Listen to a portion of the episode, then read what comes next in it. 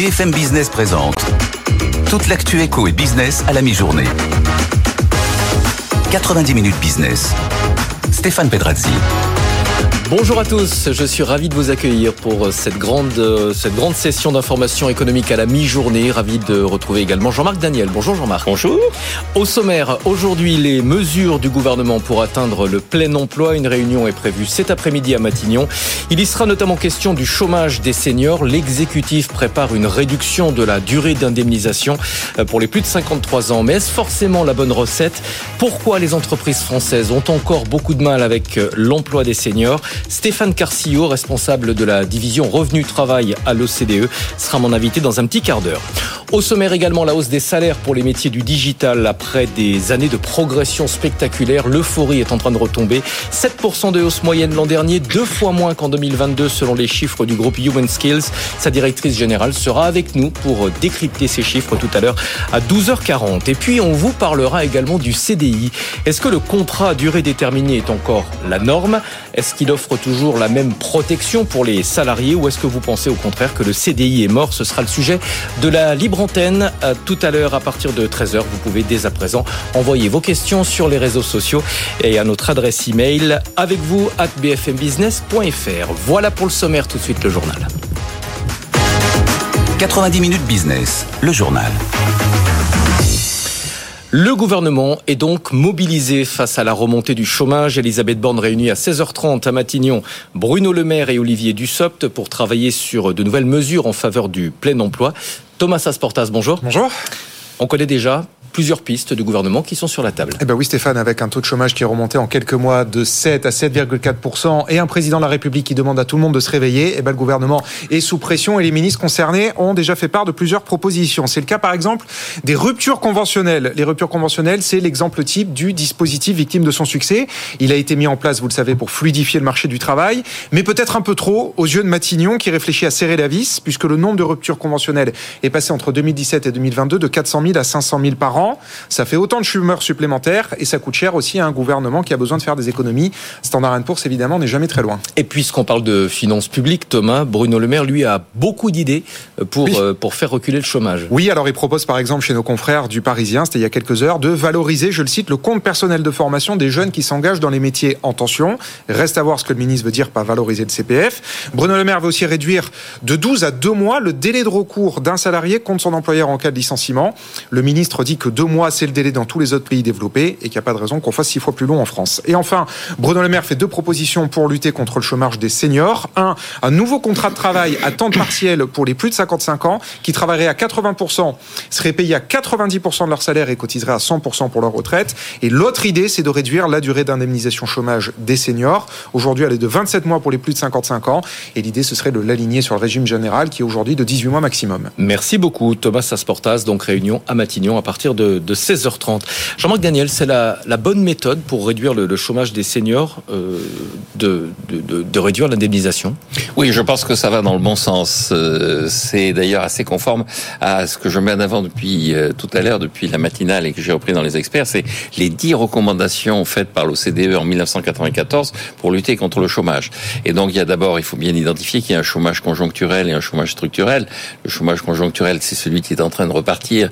Donc là, normalement, une bonne politique économique permet d'y répondre. Et puis, le chômage structurel, c'est là qu'il faut faire des réformes de fond. Et donc, il n'y a pas d'autre solution que d'améliorer la formation et d'inciter les gens à revenir au travail. Et on parlera avec vous euh, tout à l'heure, Jean-Marc, de l'emploi des fonctionnaires. Là, vous avez un point de vue un petit peu différent. Le gouvernement, quelle surprise Quelle surprise Le gouvernement, lui, souhaite euh, assouplir les conditions d'accès au crédit pour les particuliers. Dans une interview accordée aux Parisiens ce week-end, Bruno Le Maire, le ministre de l'économie, a réclamé un assouplissement des conditions actuelles, notamment en matière de durée de remboursement, jusqu'à 27 ans en cas de gros travaux de rénovation. Le Haut Commissariat à la stabilité financière, le HCSF, se réunit aujourd'hui pour décider d'éventuels ajustements techniques sous réserve qu'ils n'entraînent pas une augmentation l'augmentation du risque de surendettement. La question des crédits carbone au menu de la COP28 qui se poursuit aujourd'hui à Dubaï, avant même les discussions officielles, le principe de ces crédits qui permettent d'acheter des droits d'émission de CO2 a de nouveau été critiqué vertement par les ONG. Elle dénonce la généralisation des droits à polluer et la contribution dérisoire des États-Unis au financement de la transition climatique. Jean-Marc Daniel, on peut entendre ces critiques. Il y a quand même une forme d'hypocrisie à autoriser ces crédits euh, carbone, même si au départ ils servent à financer la transition. Oui, il faut que le système fonctionne correctement, c'est-à-dire qu'il euh, est là pour inciter les gens à se à se décarboner. C'est-à-dire que on, normalement on reçoit des crédits carbone et puis quand on est bien décarboné, on a la capacité de les revendre. Mais pour qu'on les revende, il faut qu'il y ait quelqu'un qui les rachète. Si tout le monde se décarbone, le marché a tendance à effectivement euh, s'effondrer et donc les crédits ne sont pas euh, véritablement efficaces. Donc il faut qu'il y ait une instance qui rachète systématiquement les crédits. Il faut qu'on crée une taxe carbone pour que fondamentalement euh, les ménages, les consommateurs soient associés. Le crédit carbone, c'est un mécanisme qui est plutôt vers les entreprises et donc il faut le réorienter également vers le consommateur. Je rappelle quand même que euh, on critique beaucoup les entreprises, on critique beaucoup les compagnies pétrolières. Jusqu'à preuve de contraire, ce sont des consommateurs qui font le plein d'essence dans leur voiture. C'est pas les cadres dirigeants de Total responsabiliser davantage le consommateur. Voilà, il faut mélanger. Vous savez, dans un de mes éditos du journal Les Échos, j'ai dit que au moment du choc pétrolier, le, le Premier ministre de l'époque, Pierre Mesmer, avait fait sobriété, énergie nucléaire. Je dis, il faut garder sobriété, énergie nucléaire et taxe carbone pour inciter à sobriété. On va parler de transition également dans le secteur automobile avec le gros retard des constructeurs européens en matière de sécurisation de leurs approvisionnements pour euh, qui sont nécessaires à la production des voitures électriques. Selon une étude publiée ce matin par Transport et Environnement, les Européens vont devoir réagir très très vite euh, s'ils souhaitent rester dans la course. Justine Vassogne. Les constructeurs européens n'ont sécurisé que 16% des matériaux dont ils auront besoin pour leurs batteries en 2030. S'alarme transport et environnement. Ils n'ont pas assez de lithium, de cobalt et de nickel. Ils sont à la traîne face aux champions de l'électrique BYD et Tesla qui travaillent depuis des années à la sécurisation de leur approvisionnement. Les acteurs européens commencent seulement à prendre conscience du sujet, estime l'ONG qui appelle les marques à investir davantage. Il faut passer plus de contrats. Volkswagen est à ce jeu-là le mieux placé en Europe devant Stellantis qui multiplie les annonces, presque une par mois ces derniers temps. Il est devenu le deuxième actionnaire de Vulcan Energy pour extraire du lithium en Alsace, a pris 11% du capital de l'Australien Alliance Nickel pour s'alimenter en nickel et en cobalt. Renault s'est aussi lié avec le Marocain Managem pour du cobalt, avec le Finlandais Terrafam pour du nickel. Mais ce n'est pas encore assez, juge Transport et Environnement qui conclut la stratégie des constructeurs sur leur chaîne d'approvisionnement fera que la transition électrique en Europe passe ou casse. Et toujours dans la mobilité électrique, Toyota, le champion des voitures hybrides, tente de rattraper son retard dans les véhicules 100% électriques. Le groupe japonais a présenté plusieurs prototypes qu'il souhaite lancer en Europe dans les prochaines années, dont un tout petit SUV. Reportage d'Essia Lacroix et de Julien Bonnet. C'est ici à Bruxelles que Toyota euh, présente euh, ses nouveautés 100% électriques, euh, une motorisation sur laquelle la marque japonaise, un pionnière de l'hybride, est particulièrement attendue au tournant. Le plus attendu, c'est le petit SUV urbain qui a été présenté sous forme de concept. On l'attend vraisemblablement courant 2025 en Europe et donc forcément en France. Et donc on devrait en savoir plus au cours de l'année prochaine. Ce qu'on peut dire, c'est qu'il fait aujourd'hui 4 mètres 30 et donc il se rapproche du Toyota CHR ou d'une Yaris Cross de véhicules qui marche très bien euh, depuis quelques années chez Toyota. Un véhicule que Toyota compte également proposer à un prix euh, compétitif. On en parle tout de suite avec Franck Marotte, directeur général de Toyota France. Ce véhicule ne fera pas exception à la règle que nous fixons chez Toyota, à savoir d'avoir toujours des prix qui correspondent à notre cible clientèle. Donc euh, elle sera différente forcément des modèles hybrides puisque c'est un véhicule 100% électrique à batterie. et nous regarderons le marché, euh, les attentes des clients en termes de positionnement et nous ferons le nécessaire pour euh, avoir le succès commercial que nous attendons. Alors qu'il ne compte euh, qu'un seul véhicule électrique actuellement dans sa gamme, Toyota devrait en disposer de 6 courant 2026. Allez, on termine avec cette euh, véritable révolution pour les amateurs de gastronomie à l'américaine. McDo va changer la recette de son célèbre Big Mac, d'abord sur le marché américain, de quoi inquiéter les amateurs de ce fameux burger dont la composition n'a pas changé depuis plusieurs décennies. Alexandra Paget. C'est la révolution chez McDo, du fromage plus onctueux, des oignons directement saupoudrés sur les steaks, des légumes plus frais et fondants, des portions plus généreuses de la mythique sauce spéciale Big Mac. Même le fameux pain change désormais, ce seront des brioches au beurre avec des graines de sésame dispersées de façon plus aléatoire pour un look plus authentique. En tout, une cinquantaine de modifications et si McDo touche ainsi à son temple, c'est parce qu'il lui faut désormais faire face à une concurrence de plus en plus rude. Five Guys, par exemple, qui joue sur le côté haut de gamme de ses burgers. Pas de panique tout de même. McDo reste le roi des fast-foods aux États-Unis. Ses ventes à magasins comparables ont augmenté de 10,3% l'année dernière contre 3,9% pour Wendy's et 2,2% pour Burger King. Mais l'économie menace de ralentir. Il lui faut donc anticiper. Résultat, l'enseigne de Chicago redonne vie à des pratiques abandonnées depuis longtemps, moins industrielles et promet ses meilleurs hamburgers de tous les temps. De quoi conserver sa suprématie sur un marché américain qui pèse environ 136 milliards de dollars. Jean-Marc Daniel, je vous demande pas ce que vous pensez du, futur Big Mac. Non, vous pas qui êtes un grand, grand, amateur de gastronomie. Oui, absolument. Donc je pense pas grand-chose du Big Mac. Allez, on passe au marché financier. Il est 12h.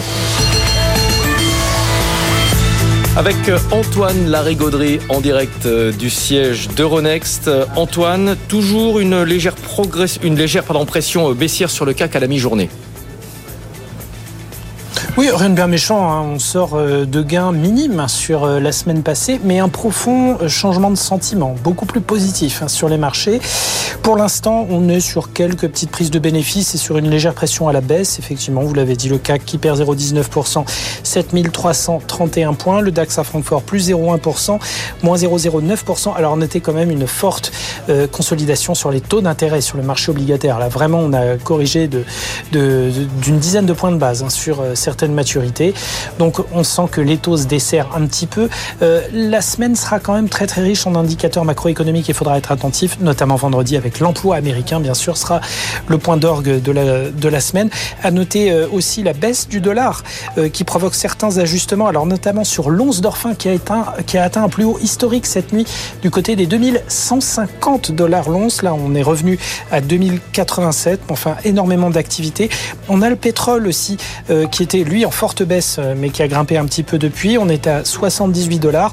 Cela dit, ça fait pas les affaires des grands pétroliers à l'image de Total, hein, qui perd 2,34%. Plus forte baisse du CAC 40 à 60 euros 92, une des principales euh, sources de cette sous-performance du CAC 40 par rapport aux autres indices européens. Notez aussi les baisses d'Alstom, qui perd 1,3% à 66. Thales, moins 1,22 à 137,45. En revanche, à la hausse, on revient sur Unibail Rodamco Westfield, la foncière qui gagne 2,3% à 61,38. Kering, bien orienté depuis le début de la journée qui gagne 2,25 à 401,75 Puis à noter BNP Paribas, bien orienté aussi dans le secteur bancaire, plus 1,2%. 58,50. Fortus de Fnac Darty aussi qui prend 2,8% à 26,98 hors indice. Le CAC, moins 0,17, 7333 points. Et l'euro, 1,08, 72. Stéphane. Merci beaucoup, Antoine Larigauderie. On se retrouve dans une petite demi-heure. On parlera des euh, hedge funds aujourd'hui dans l'édito d'Antoine. Un autre édito, celui de Jean-Marc Daniel, qui est toujours avec nous. Jean-Marc, on va parler euh, d'emploi, l'emploi des seniors. Le gouvernement, lui, cherche des solutions pour réduire le chômage des seniors. Vous, vous dites, il faut profiter de la démographie, pour réduire le nombre de fonctionnaires. Oui, absolument. Est-ce que c'est forcément compatible? Absolument. On pourrait penser qu'effectivement, un des objectifs serait aussi de les faire travailler plus longtemps. De, de, d'utiliser les fonctionnaires au-delà de 62 euh, jusqu'à 64, 68 ans.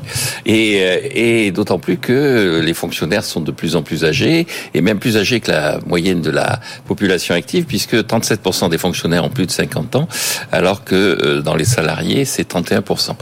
Alors, ce que traduit ce chiffre, c'est le fait que on a essayé de lutter contre le chômage dans les années 80-90 en embauchant des fonctionnaires. Ça a même commencé à l'époque euh, du choc pétrolier, des premières réactions avait été de dire on va trouver dans la fonction publique les emplois qui sont en train de disparaître dans le secteur privé. Ce qui fait qu'on a euh, une un grand déséquilibre à la fois dans euh, la pyramide des âges des fonctionnaires, un grand déséquilibre dans l'évolution de l'ensemble des emplois. Des pays, voire le pays au monde où il y a le plus de fonctionnaires rapportés au nombre d'habitants, et euh, une paupérisation de la fonction publique, parce que pour essayer d'éviter que cette euh, augmentation des effectifs ne pèse trop lourd sur les finances publiques, on a une, une politique salariale qui était une politique salariale assez restrictive. Alors moi j'ai une solution simple, c'est d'essayer d'utiliser la démographie démographie pour diminuer drastiquement le nombre de fonctionnaires avec trois objectifs. Un premier objectif, faire en sorte que tout le monde respecte les 35 heures. Il y a un rapport récent de la Cour des comptes, non pas sur la fonctionnaire, les fonctionnaires d'État, mais, la, territoriale. Sur la fonction territoriale montrant que on n'était pas encore aux 35 heures. Non pas qu'on n'était pas descendu de 39 à 35, mais qu'on n'était pas remonté de 28 ou 32 à 35. La deuxième chose, c'est que il faut engager une procédure visant à essayer d'inciter les fonctionnaires à quitter la fonction publique, quitte à aller jusqu'à des commissions dites de la hache, des commissions un peu brutales, identifiant les besoins et proposant à des fonctionnaires qui ne sont plus totalement et directement utiles de changer de fonction ou de quitter la fonction publique. Et puis, euh, après tout, pourquoi pas retrouver pour les fonctionnaires des pré-retraites, dans la mesure où ça permet effectivement de réduire euh, ce nombre de fonctionnaires dans un moment où il va y avoir beaucoup de gens susceptibles d'adhérer à ce système de pré-retraite. Pour être sûr que j'ai bien compris, vous proposez de pouvoir licencier les fonctionnaires s'ils ne correspondent plus à un besoin. Absolument, oui. Alors il y avait des mesures qui avaient été euh, faites dans ce sens, non pas de les licencier, mais de les inciter au départ. Et donc, euh, euh, je suis, je pense qu'il va falloir se poser la question assez vite de ce qu'on appelait des commissions de la hache, c'est-à-dire des gens où on dit, écoutez, voilà, maintenant ça ne correspond plus à ce que vous, ce pourquoi vous avez été recruté, on vous indemnisera puisque vous avez un statut et un statut ça se respecte, un engagement ça se respecte, un contrat ça se respecte, mais on va vous racheter ce contrat. Merci Jean-Marc. Vous restez avec nous. Dans un instant, on va continuer à parler d'emploi avec un autre économiste, pas Jean-Marc Daniel, mais Stéphane Carcillo. Il est responsable de la division revenu-travail à l'OCDE. On parlera évidemment des mesures que prépare le gouvernement. À tout de suite. 90 minutes business, l'invité. Le gouvernement cherche la recette pour atteindre le plein emploi. Une réunion est prévue cet après-midi à Matignon. À partir de 16h30, il y sera notamment question du chômage des seniors. On va en parler avec Stéphane Carcillo, responsable de la division Revenu Travail de l'OCDE. Bonjour Stéphane, merci d'être avec nous. Réduire la durée d'indemnisation pour les seniors qui sont en recherche d'emploi, est-ce que c'est forcément, à votre avis, la méthode la plus efficace pour faire baisser le chômage des, des plus de 53 ans? Alors, l'aspect incitatif euh, pour le retour à l'emploi, il est vraiment important parce qu'il joue euh, pas seulement sur euh, les seniors qui sont au chômage, mais aussi sur les seniors qui sont en emploi et, qui pourraient être effectivement tentés de, rejoindre le chômage pour ensuite faire une transition vers la retraite. Et c'est pas seulement incitatif d'ailleurs pour les seniors en emploi, hein, mais c'est aussi incitatif pour les employeurs qui considèrent à ce moment-là que bah, gérer gérer leur main d'œuvre en faisant partie des seniors, c'est quelque chose finalement de moins douloureux. Euh, que, de, de, que de faire partir d'autres salariés parce que parce que les, les, les conséquences euh, euh, je dirais euh, sociales en termes de revenus sont moins importantes parce que l'assurance chômage prend le relais. Alors il y a plusieurs dispositifs de l'assurance chômage qui sont qui peuvent qui peuvent jouer. Il y a effectivement le fait que les seniors euh, ont une durée d'indemnisation plus longue qui est de 27 mois maintenant. Euh, euh, contre contre 18 mois pour le pour le droit commun, mais il y a aussi le fait que euh, quand on a 60 ans et qu'on tombe au chômage, même un petit peu avant d'ailleurs, 59 ans, on peut être indemnisé pratiquement pendant 7 ans. C'est ce qu'on appelle la retraite chômage, c'est-à-dire qu'à la fin de, des droits à l'assurance chômage, euh, euh, si on n'a pas tous les trimestres pour, pour avoir le droit au taux plein, eh bien l'indemnisation se prolonge jusqu'à ce qu'on soit éligible au taux plein. Et c'est vraiment ce dispositif-là qui est totalement clé, je crois, sur lequel il faut, il faut revenir. Euh, à minima, il faut décaler l'âge euh, conformément à, la réforme des retraites de deux ans. Aujourd'hui, on peut bénéficier euh, juste peu avant 60 ans. Maintenant, il faudrait que ça passe à minima à partir de 62 ans. Et puis, et puis, et puis surtout, je pense qu'il faudrait y mettre fin. Tous les pays ont mis fin à ces dispositifs, y compris la Finlande, donc des pays du nord de l'Europe. Euh, parce que parce que ça, ça c'est un vrai tunnel euh, euh, qui aspire plein de seniors qui sortent de l'emploi pour pour aller vers la, la retraite et ça ça, ça ça tue un peu la réforme des retraites. Stéphane Carcillo, Jean-Marc Daniel a une question pour vous. Oui, oui, j'ai une question, c'est que on va fêter les 30 ans de la stratégie pour l'emploi de l'OCDE, hein, 1994, qui avait été annoncé avec une certaine solennité. Comment expliquer qu'on en soit encore à ne pas appliquer les décisions qui ont été proposées par l'OCDE, qu'on en soit encore se poser ce type de questions, alors que les travaux avaient été extrêmement abondants, euh, assez euh, mobilisateurs pour la communauté des économistes, et les conclusions avaient été partagées par les pays. Comment est-ce qu'on n'arrive pas à faire passer davantage et de façon plus nette et directe les préconisations de l'OCDE, notamment en la matière? Alors, les propositions de l'OCDE dans ce domaine, euh, elles ont été assez constantes, c'est vrai. C'est-à-dire que tous les dispositifs de retraite progressive sont vraiment assez inefficaces. Ils pèsent sur la croissance de l'emploi euh, et ils sont pas favorables à l'emploi des jeunes. Euh, et d'une certaine manière, ces recommandations ont été écoutées dans la mesure où la plupart des pays ont mis fin à ces retraites progressives, d'ailleurs, y compris la France, parce que la retraite via l'assurance chômage, c'est une modalité, mais souvenez-vous, euh, dans les années 90, il y avait des dispositifs de financement de la retraite euh, euh, en entreprise. on faisait partir les, seniors en retraite anticipée avec des paquets subventionnés par l'État. Ça, ça, ça a pris fin quand même. Il reste quand même ce, ce dispositif à l'assurance chômage qui, du coup, doit être vraiment, à mon avis, l'élément central de la négociation euh, des partenaires sociaux euh, euh, concernant l'assurance chômage. Il y a un autre, d'autres éléments qu'on met, qu'on met aussi en, avant à l'OCDE, c'est des dispositifs qui aident les seniors à retrouver un emploi. Alors d'abord, il y a quelques pays qui font ce qu'on appelle de l'assurance salaire, c'est-à-dire qu'il y a des seniors qui quittent l'emploi, qui se retrouvent au chômage, mais qui doivent changer de secteur. Et donc, ils n'ont plus la même expérience, ils peuvent plus prétendent au même niveau de salaire et l'assurance chômage, au lieu d'indemniser euh, euh, les, périodes sans emploi, pourrait être utilisée pour euh, compenser en emploi une partie de la perte de salaire euh, qui vient du fait qu'on a retrouvé un emploi mais pas dans le même secteur. Et puis, euh, je pense que ça, c'est un élément qui est assez, important. Et un autre élément sur lequel on met l'accent ces dernières années euh, à l'OCDE, c'est de lutter contre les discriminations en entreprise.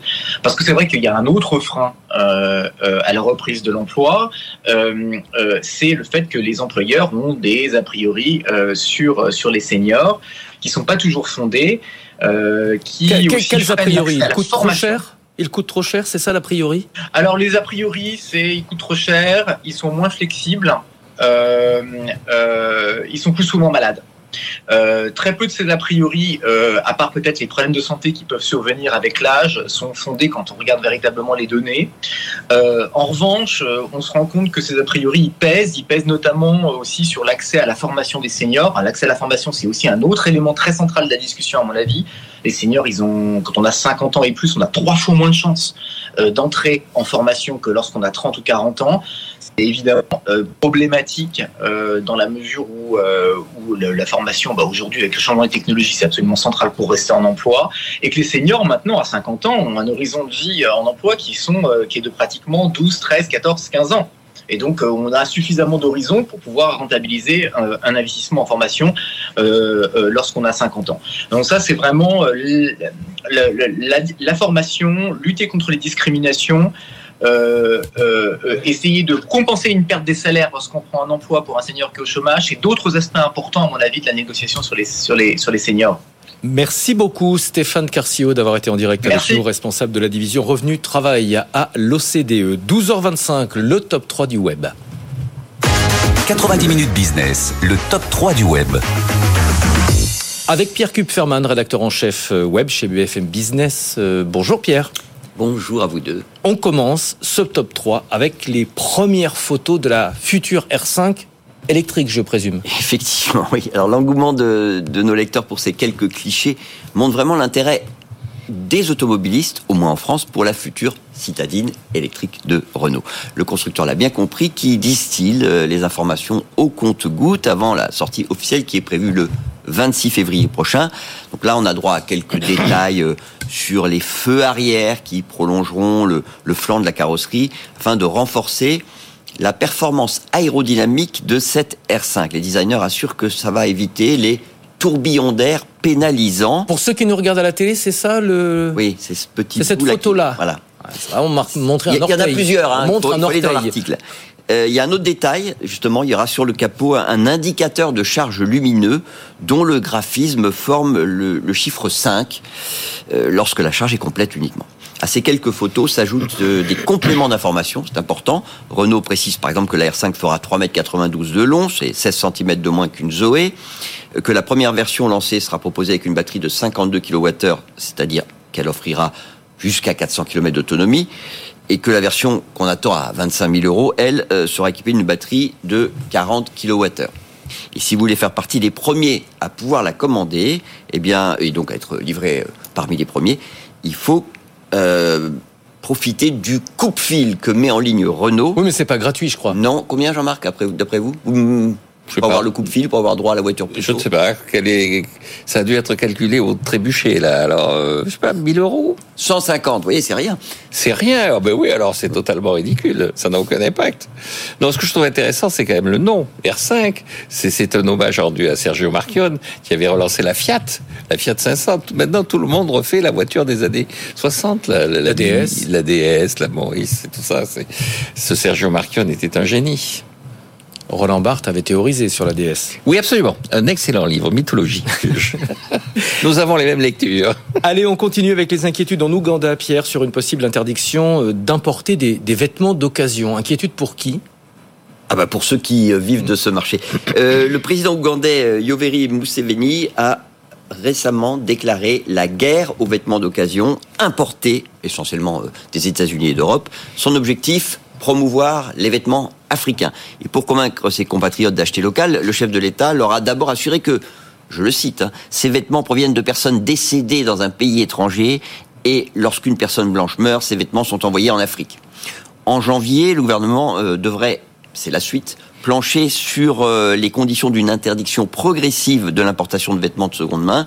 L'exécutif se dit prêt à offrir des exonérations fiscales aux investisseurs Sauf que ceux, c'est ça l'inquiétude, hein, euh, qui vivent du marché de la seconde main, trouvent que cette priorité est totalement irréaliste. Selon les estimations de l'association ougandaise des revendeurs de vêtements et de chaussures d'occasion, les seuls disponibles, je parle des, euh, des statistiques, un Ougandais sur trois, c'est beaucoup, achète aujourd'hui des vêtements d'occasion, chiffre qui correspond en fait à la part de la population qui vit sous le seuil de pauvreté dans ce pays. On voit aussi beaucoup de vêtements d'occasion euh, finir dans des décharges à ciel ouvert. Hein. Oui, oui, oui. Non, mais c'est tout le problème du recyclage. Quand euh, euh la position du président ougandais, je serais tenté de dire, c'est les habits neufs du protectionnisme. C'est une tentative de nouveau de faire du protectionnisme avec, comme toujours dans ces cas-là, un discours sur c'est là pour faire en sorte que la population vive mieux. C'est une nouvelle fois euh, pour prendre du pouvoir d'achat à la population au nom de la production nationale. Il ne reste pas qu'en France qu'il y a des bêtises qui sont racontées là-dessus. Il nous reste peu de temps. On va terminer, euh, Pierre, avec ces groupes qui vont quitter le CAC 40. Oui, euh, parmi les plus probables des sortants, Julien Marion, l'auteur de l'article, cite Alstom et Worldline. La capitalisation boursière de ces deux groupes est désormais inférieure à celle de bon nombre de sociétés logées au sein du CAC Next 20, euh, c'est-à-dire l'antichambre du CAC 40. Et du côté des possibles entrants, eh ben, vous avez Accor et Sodexo, mais évidemment rien n'est joué. On parle aussi des Fages, de Bureau Veritas, de, de Vivendi. Verdict le 7 décembre, puisque c'est ce jeudi que le Conseil scientifiques d'Euronext se réunissent sur ce sujet. Et c'est important de le préciser, hein, c'est pas euh, c'est pas au doigt mouillé, c'est un calcul euh, sur la, la... des bases. Mais il faut voir que les candidats c'est quand même de la hall d'économie. Hein. Ouais. Eiffage, euh, Sodexo. Vous avez un truc contre les vieux? Non, pas du tout. Accord. Accord. Merci euh, Pierre. Vous restez avec nous euh, tous les deux. On se retrouve juste après la pause. On parlera notamment des salaires dans les métiers du numérique après des années d'euphorie. Eh bien, c'est en train de se stabiliser avec quand même une progression moyenne des salaires dans ce secteur de 7% l'an dernier. À tout de suite. BFM Business présente toute l'actu éco et business à la mi-journée. 90 minutes business. Stéphane Pedrazzi. Merci d'être avec nous pour la suite de 90 minutes business. Dans un instant, on va parler des salaires dans les métiers du euh, numérique. On verra pourquoi il y a encore quelques exceptions, hein, puisque même si euh, l'euphorie est en train de se calmer, il y a encore, notamment dans l'intelligence artificielle, de fortes progressions. On en parlera avec Iman Benaoun, elle est directrice générale du groupe Human Skills. On parlera également des hedge funds, ces fonds d'investissement spéculatifs. Est-ce qu'ils vont devoir fusionner pour s'adapter aux nouvelles conditions de marché? Antoine Larigauderie nous en parlera dans un instant. Et puis, dans une demi-heure, vous le savez, la libre de l'économie. 90 euh, minutes business avec vous. On se penchera sur la question du CDI. Est-ce que le CDI est vraiment mort? On va même autoriser Jean-Marc Daniel à nous donner son avis dans euh, quelques instants. Mais d'abord, d'abord, l'essentiel de l'économie avec Léo Dumas. BFM Business, c'est aussi sur Internet. Sur bfmbusiness.com, suivez le fil de l'actualité économique. BFM Business, toutes vos émissions en live ou en replay. BFM Business, l'info éco. Léo Dumas. Midi 33 sur BFM Business, le gouvernement s'attaque au plein emploi et il pourrait mettre les seniors à contribution. C'est ce que laisse entendre Bruno Le Maire alors qu'une réunion est prévue ce soir à ce sujet entre le ministre de l'économie Elisabeth Borne et Olivier Dussopt. Bercy plaide en effet pour réduire la durée d'indemnisation des seniors quand ils sont au chômage. Autre piste évoquée par Bruno Le Maire, en cas de licenciement, le délai de recours contre l'entreprise pourrait être abrégé de 12 à 2 mois. Le ministre de l'économie qui veut aussi assouplir les conditions d'octroi des crédits immobiliers. Bercy planche sur une extension de la durée du prêt jusqu'à 27 ans pour les crédits qui incluent de gros travaux de rénovation. Cette piste, parmi d'autres, devrait être étudiée aujourd'hui lors de la réunion du Haut Conseil de stabilité financière en charge d'établir ces conditions d'emprunt. Dans l'actualité également, l'Allemagne et le Brésil tentent de sauver l'accord commercial entre l'Union européenne et le Mercosur. Le chancelier Scholz et le président Lula s'entretiennent ce midi à Berlin pour accélérer les négociations, alors que l'accord a connu euh, de nouveaux revers ce week-end. Emmanuel Macron, d'abord, le juge mal rapiécé et déconnecté de la biodiversité et du climat. L'Argentine, cette nuit, estime, que les conditions ne sont pas encore réunies pour une ratification. Dans l'actualité des entreprises, le laboratoire suisse Roche se renforce dans le traitement de l'obésité. Il rachète l'américain Carmot Therapeutics pour 2,7 milliards de dollars. Carmot dispose en effet de plusieurs traitements contre l'obésité en cours d'essai clinique. Roche espère finaliser l'acquisition en début d'année 2024. Spotify va encore réduire ses effectifs après avoir licencié 6% de son personnel en janvier. Le leader du streaming musical va cette fois supprimer 17% de ses postes pour diminuer ses coûts. Cela représente environ 1500 emplois. Dans un contexte de ralentissement économique, c'est la meilleure option pour atteindre nos objectifs. C'est ce que déclare le directeur général de Spotify dans une lettre adressée aux employés. Et puis, meilleur cru qu'attendu pour le marché publicitaire français en 2023. Mania revoit ses prévisions à la hausse pour cette année et anticipe désormais une croissance de 5,7% au second semestre. Et porté euh, par les Jeux Olympiques, le marché devrait à nouveau s'accélérer l'année prochaine. Une croissance de 6,3% est attendue. Midi 35, on fait le point sur la bourse de Paris et le CAC 40 en légère baisse ce midi, moins 0,13% à 7336 points. Merci Léo. Léo Dumas. On reste sur les marchés avec Antoine Larigauderie. Retrouvez BFM Business à la radio dans les grandes villes de France. Et partout dans le monde, en live ou en podcast sur bfmbusiness.com. 90 minutes business, l'édito d'Antoine. Avec une question aujourd'hui, euh, Antoine Larigauderie. Si les hedge funds de Wall Street, ces fonds d'investissement spéculatifs, venaient en renfort de la hausse des marchés, ils sont euh, en effet dans une situation assez inconfortable hein, depuis le début de l'année c'est fort possible. Vous vous souvenez, ça fait quand même des semaines qu'on dit qu'ils sont très, très majoritairement positionnés à la baisse, en vente à découvert sur les indices américains. Pourquoi?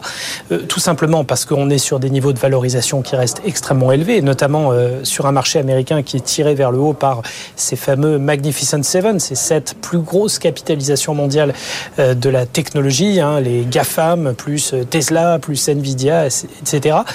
Et parallèlement à la conviction qu'avaient les il y a encore quelques semaines, que non, il n'y aurait pas de soft landing de l'économie américaine, que ça allait se passer à la dure, que la Fed euh, allait garder une position extrêmement ferme vis-à-vis de ses taux euh, face à une économie qui avait bien du mal à se stabiliser, et donc qu'il fallait vendre le marché, parier sur une baisse des indices. Et bien là, ils sont en train de prendre un sacré bouillon avec un S&P 500 qui a quand même repris 11% depuis fin octobre. Euh, sur le mois écoulé, l'agence Bloomberg chiffre leur perte potentielle à 80 milliards de dollars. C'est absolument énorme. Ça, ça veut dire quoi?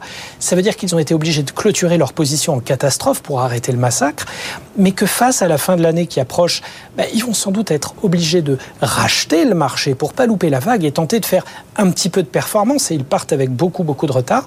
Et ça, c'est du carburant pour continuer d'alimenter le rallye. Parallèlement, on en a aussi déjà parlé ici, euh, il y a énormément de cash euh, qui est stocké sur des fonds monétaires. Il y en a pour 5 500 milliards de dollars au niveau mondial, de l'argent qui ne va plus beaucoup rapporter par rapport à la progression du marché action. Et là, il y a effectivement des munitions en plus et euh, une véritable série de catalyseurs pour intensifier la hausse du marché action et donc déclencher ce fameux rallye de Noël qu'on attend tous. Merci beaucoup Antoine Larigauderie. Dans un instant, on va parler de hausse de salaire. 7% de hausse en 2022, ça paraît beaucoup.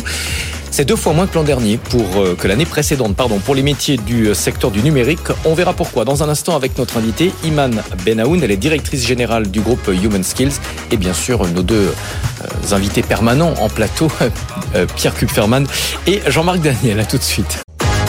90 minutes business, le débat.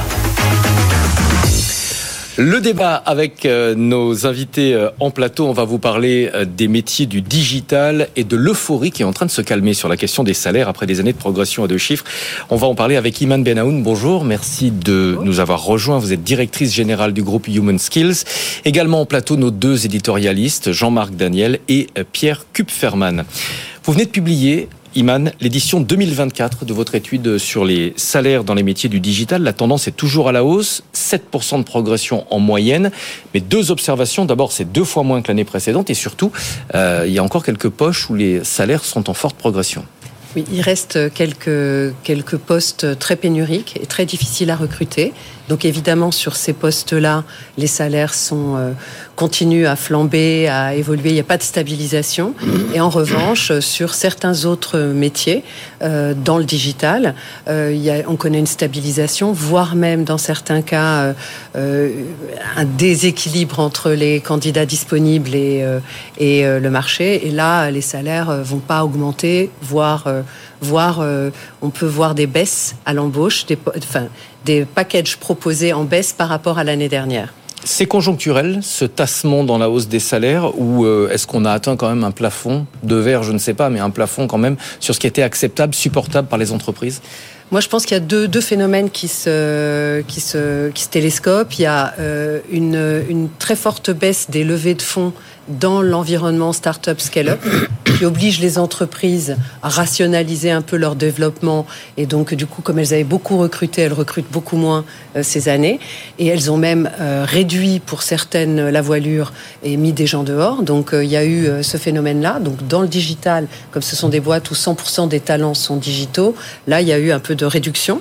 Et puis il y a une il y a une enfin une récession. Je vais pas dire une récession. Je pense que vous allez vous allez m'en vouloir mais il y a une quand même l'inflation a provoqué quand même une belle réduction de projets euh, dans les entreprises. Attention, les mots ont un sens. On a un euh, économiste en plateau.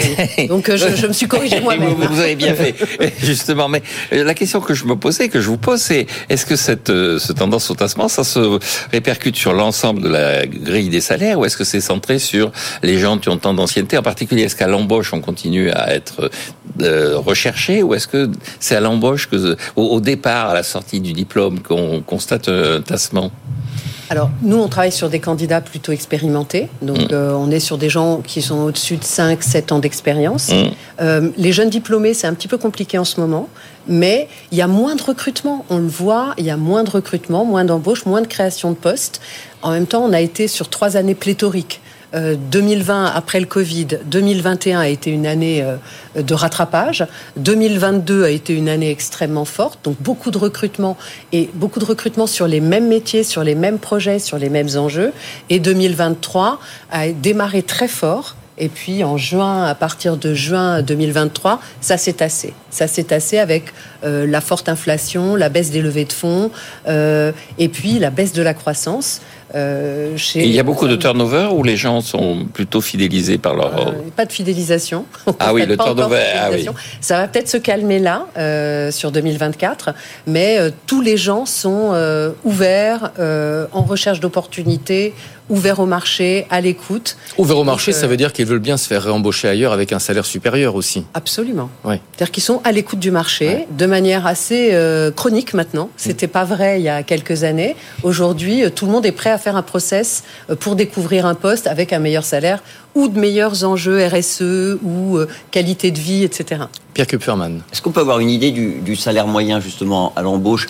Alors pour les jeunes diplômés, est-ce qu'il est supérieur euh, au salaire moyen sorti grandes écoles? De mémoire, je vous dis, c'est 36 000 bruts annuels. Euh, est-ce qu'on est au-dessus de ça? Et, c'est combien? Parce que finalement, vous nous dites ça a augmenté de temps. Très bien. Mais ces, augmentations de temps, ça ne nous parle pas sur... Euh, en sonnant et trébuchant ce que ça représente. Dans, dans le digital, les salaires d'embauche sur les jeunes diplômés d'école d'ingénieurs, par exemple, c'est plus près des 40 000 que des 37 000 qui sont plus vrais sur les jeunes diplômés d'école de commerce. Mhm. euh, voilà. Donc, euh, et sur des métiers, euh, sur des, des jeunes formés à la data science, donc ont une, un double, une double expertise, data, analyse statistique, etc., et informatique. Donc euh, ceux qui peuvent faire de la recherche et travailler sur tous ces enjeux euh, d'IA, euh, ceux-là, ils sont plutôt à 42-43. à Avec, avec des salaires pour des postes expérimentés qui peuvent parfois dépasser les 100 000, hein, notamment euh, pour des profils expérimentés. En, en cybersécurité, justement, la cybersécurité, ça fait encore partie de ces secteurs où, euh, où, où il y a une forte pénurie.